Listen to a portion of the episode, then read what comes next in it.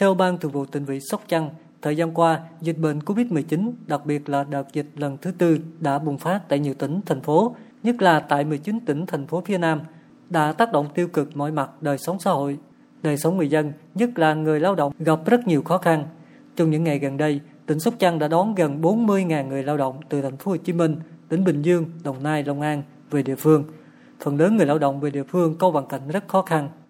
Để kịp thời hỗ trợ người dân trong thời gian thực hiện cách ly y tế, Ban Thường vụ tỉnh ủy Sóc Trăng thống nhất chủ trương hỗ trợ tiền ăn cho người dân Sóc Trăng. Từ vùng dịch trở về địa phương phải cách ly y tế tập trung, cách ly tại nhà và các trường hợp F1 được cách ly tại nhà. Mức hỗ trợ 80.000 đồng trên một người trên một ngày.